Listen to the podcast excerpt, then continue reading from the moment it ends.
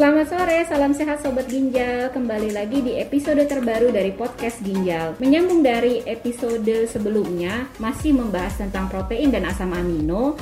Saya kembali ditemani oleh dua narasumber terpercaya dan ahli di bidangnya, yaitu Dr. Maruhum Bonar Marbun dan Dr. Pringgodigdo Nugroho. Selamat sore dokter-dokter semua. Semoga selalu sehat ya dok. Selamat sore, salam sehat Sobat Ginjal semua. Dr. Indri, selamat sore. Selamat sore Dr. Indri, selamat sore Sobat Ginjal semua. Sore dok, terima kasih dok. Nah dok, kita masih mau melanjutkan diskusi tentang protein dan asam amino nih dok. Kan di podcast sebelumnya itu kita membahas mengenai apa itu asam amino. Dan salah satu bentuk asam amino adalah asam amino esensial yang dapat kita ambil dari makanan-makanan ya dok ya. Nah sebenarnya selain dari makanan, ada nggak sih dok sumber lain asam amino esensial itu? Oke, makasih Dr. Indri. Ini pertanyaan yang paling sering memang ditanyakan oleh pasien-pasien kita ya. Ya, di samping asam amino yang kita dapatkan dari makanan sehari-hari, sebenarnya sih bisa aja kita dapatkan namanya pelengkap ya, pelengkap makanan yang kita inginkan kalau memang dibutuhkan ya. Tapi bukan berarti itu sesuatu kewajiban, karena dosis makanan yang dianjurkan itu tetap makanan yang ada di dalam protein hewani nabati itu yang diutamakan. Namun kadang-kadang kan pasien kita pengen ada tambahan lah, misalnya dengan kondisi tertentu kita kasih namanya pelengkap makanan, dan itu bisa kita anjurkan ya. Ya. Baik dok. Nah untuk Dokter Pringgo mungkin ada yang mau ditambahkan dok? Iya, jadi selain dari makanan, asam amino esensial juga bisa didapatkan dari suplemen ya.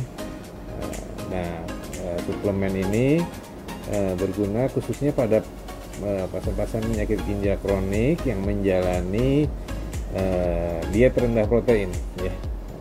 Biasanya suplemen asam amino ini berisi asam amino esensial yang tidak mengandung atau bebas dari nitrogen ya, tidak mengandung nitrogen atau bebas dari nitrogen, disebut dengan keto analog essential amino acid ya, atau kadang-kadang ada yang disingkat ketoasid ya.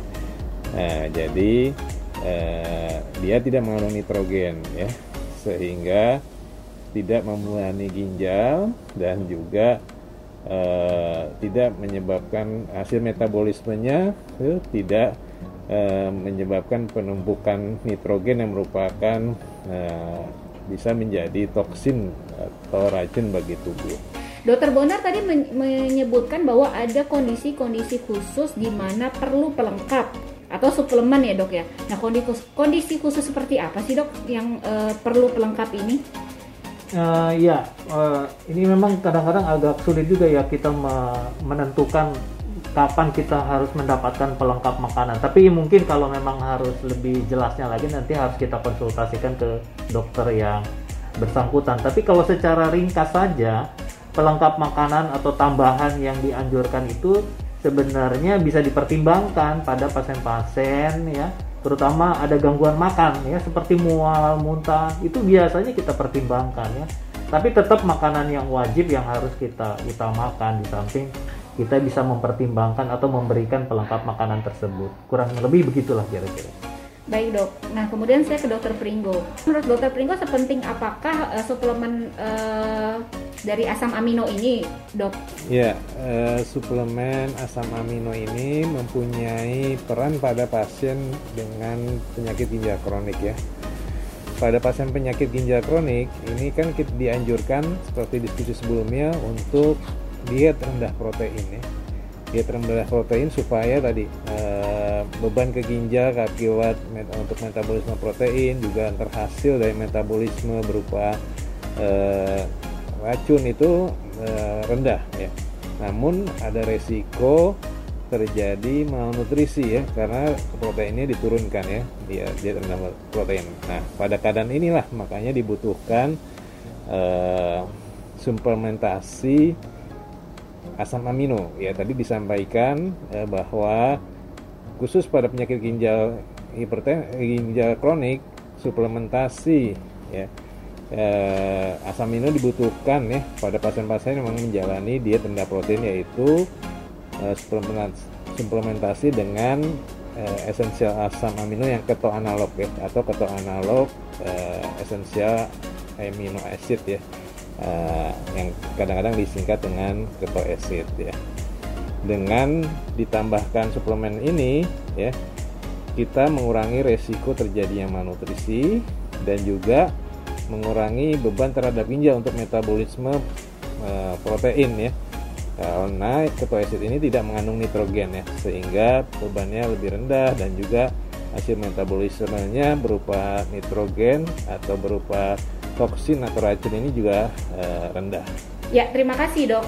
Nah, kemudian manfaatnya suplemen asam amino ini bagi pasien dengan penyakit ginjal kronik itu apa dok? Apa semua pasien dengan penyakit ginjal kronik itu boleh diberikan suplemen ini dok? Jadi pada pasien-pasien yang dilakukan dialisis dan sebelum dialisis itu akan ada perbedaan ya. Jadi biasanya yang kita anjurkan adalah pasien-pasien yang sebelum dilakukan dialisis, karena kita tahu orang-orang yang belum dilakukan dialisis akan banyak terjadi gangguan makan. Nah, itulah yang kita biasanya kita tambahkan atau kita suplementasikan asam amino yang ada di pasaran kita itu untuk menambah makanannya. Tapi bukan berarti itu bisa menggantikan makanan yang utama, enggak ya, tidak sama sekali. Jadi tetap namanya suplementasi itu sebagai tambahan di mana pasien tersebut ada gangguan makan ya.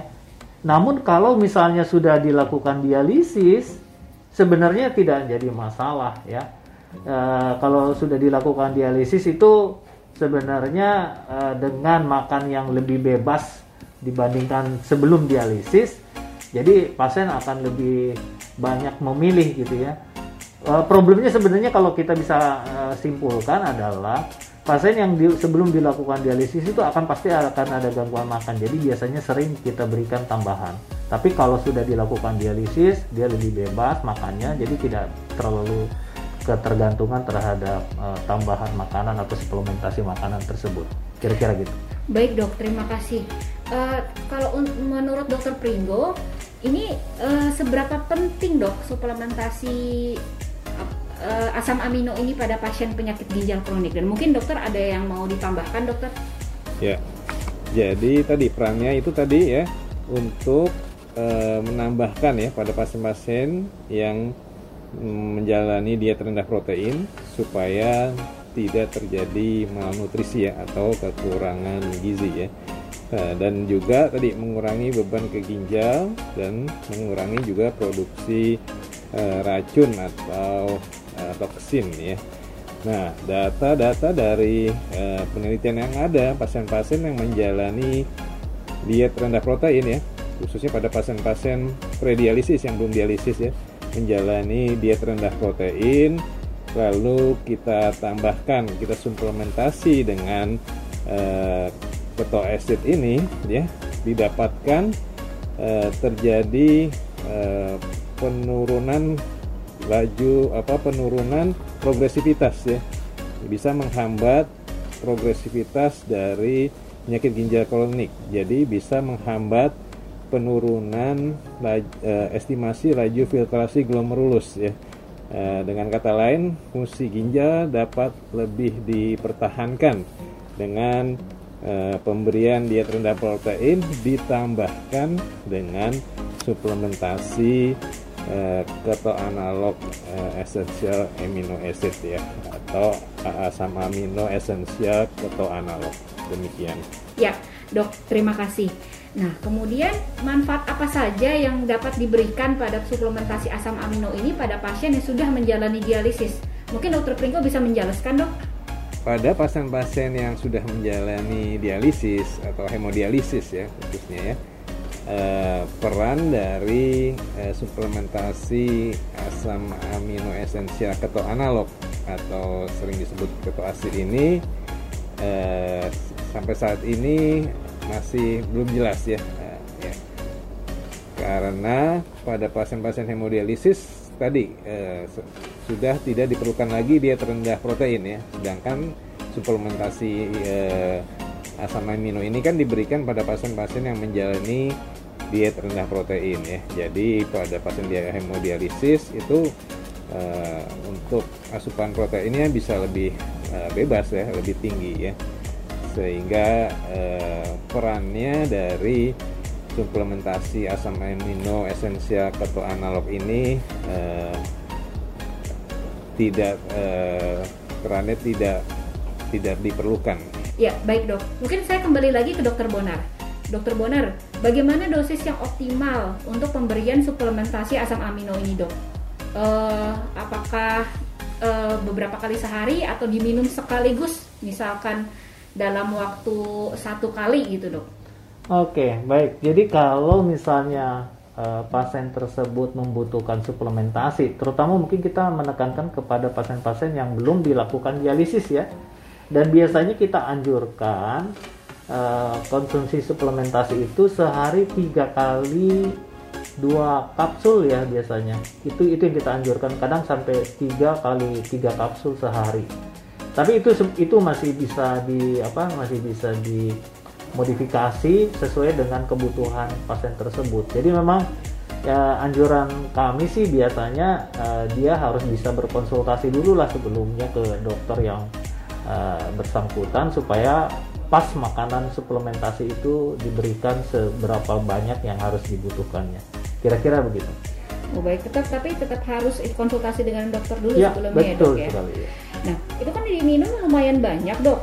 Itu ada efek samping nggak sih dok untuk konsumsi suplementasi asam amino ini? Ya, itu mungkin juga menjadi pertanyaannya, karena kapsulnya lumayan gede, terus makannya sampai 3 kali 2, 3 kali 3. Sebenarnya untuk efek samping tidak ada sih sebetulnya, hanya dia karena orang yang belum dilakukan dialisis itu kan minumnya juga dibatasi. Jadi pada saat dia mengkonsumsi suplemen tersebut, dia membutuhkan minum yang banyak, itu yang kadang-kadang menjadi pertimbangan kita. Jadi memang tetap saja sih pertimbangan kita harus menganjurkan makanan yang alamiah ya, dari hewani maupun yang nabati, karena ini hanya suplementasi saja. Ya, terima kasih dokter-dokter sekalian. Hari ini diskusi kita sangat menarik ya. Kita mendapatkan ilmu yang bermanfaat sekali mengenai protein dan asam amino pada pasien penyakit ginjal kronik. Dalam diskusi ini kita mempunyai beberapa poin yang bisa kita dapat, yaitu asam amino esensial adalah asam amino yang dibutuhkan oleh tubuh yang berasal dari luar, jadi tidak bisa dihasilkan, dan sumber utamanya adalah makanan. Namun, pada kondisi tertentu di mana asupan makanan tidak terjamin, maka boleh diberikan suplementasi berupa asam amino esensial yang tidak mengandung nitrogen, sehingga masih aman dikonsumsi bagi penderita penyakit ginjal kronik. Nah, seperti biasa, sebelum kita tutup podcast kali ini, saya ingin Dr. Bonar menyampaikan pantun dok. Silakan Dr. Bonar. Makasih Dr. Indri, ini tugas dari Dr. Dimas ke saya sih sebenarnya. Langit mendung pertanda hujan, selesai hujan muncul pelangi. Untuk sobat ginjal yang budiman, jaga kesehatan dengan makanan yang bergizi. Asik. Salam sehat sobat ginjal. Salam sehat sobat ginjal.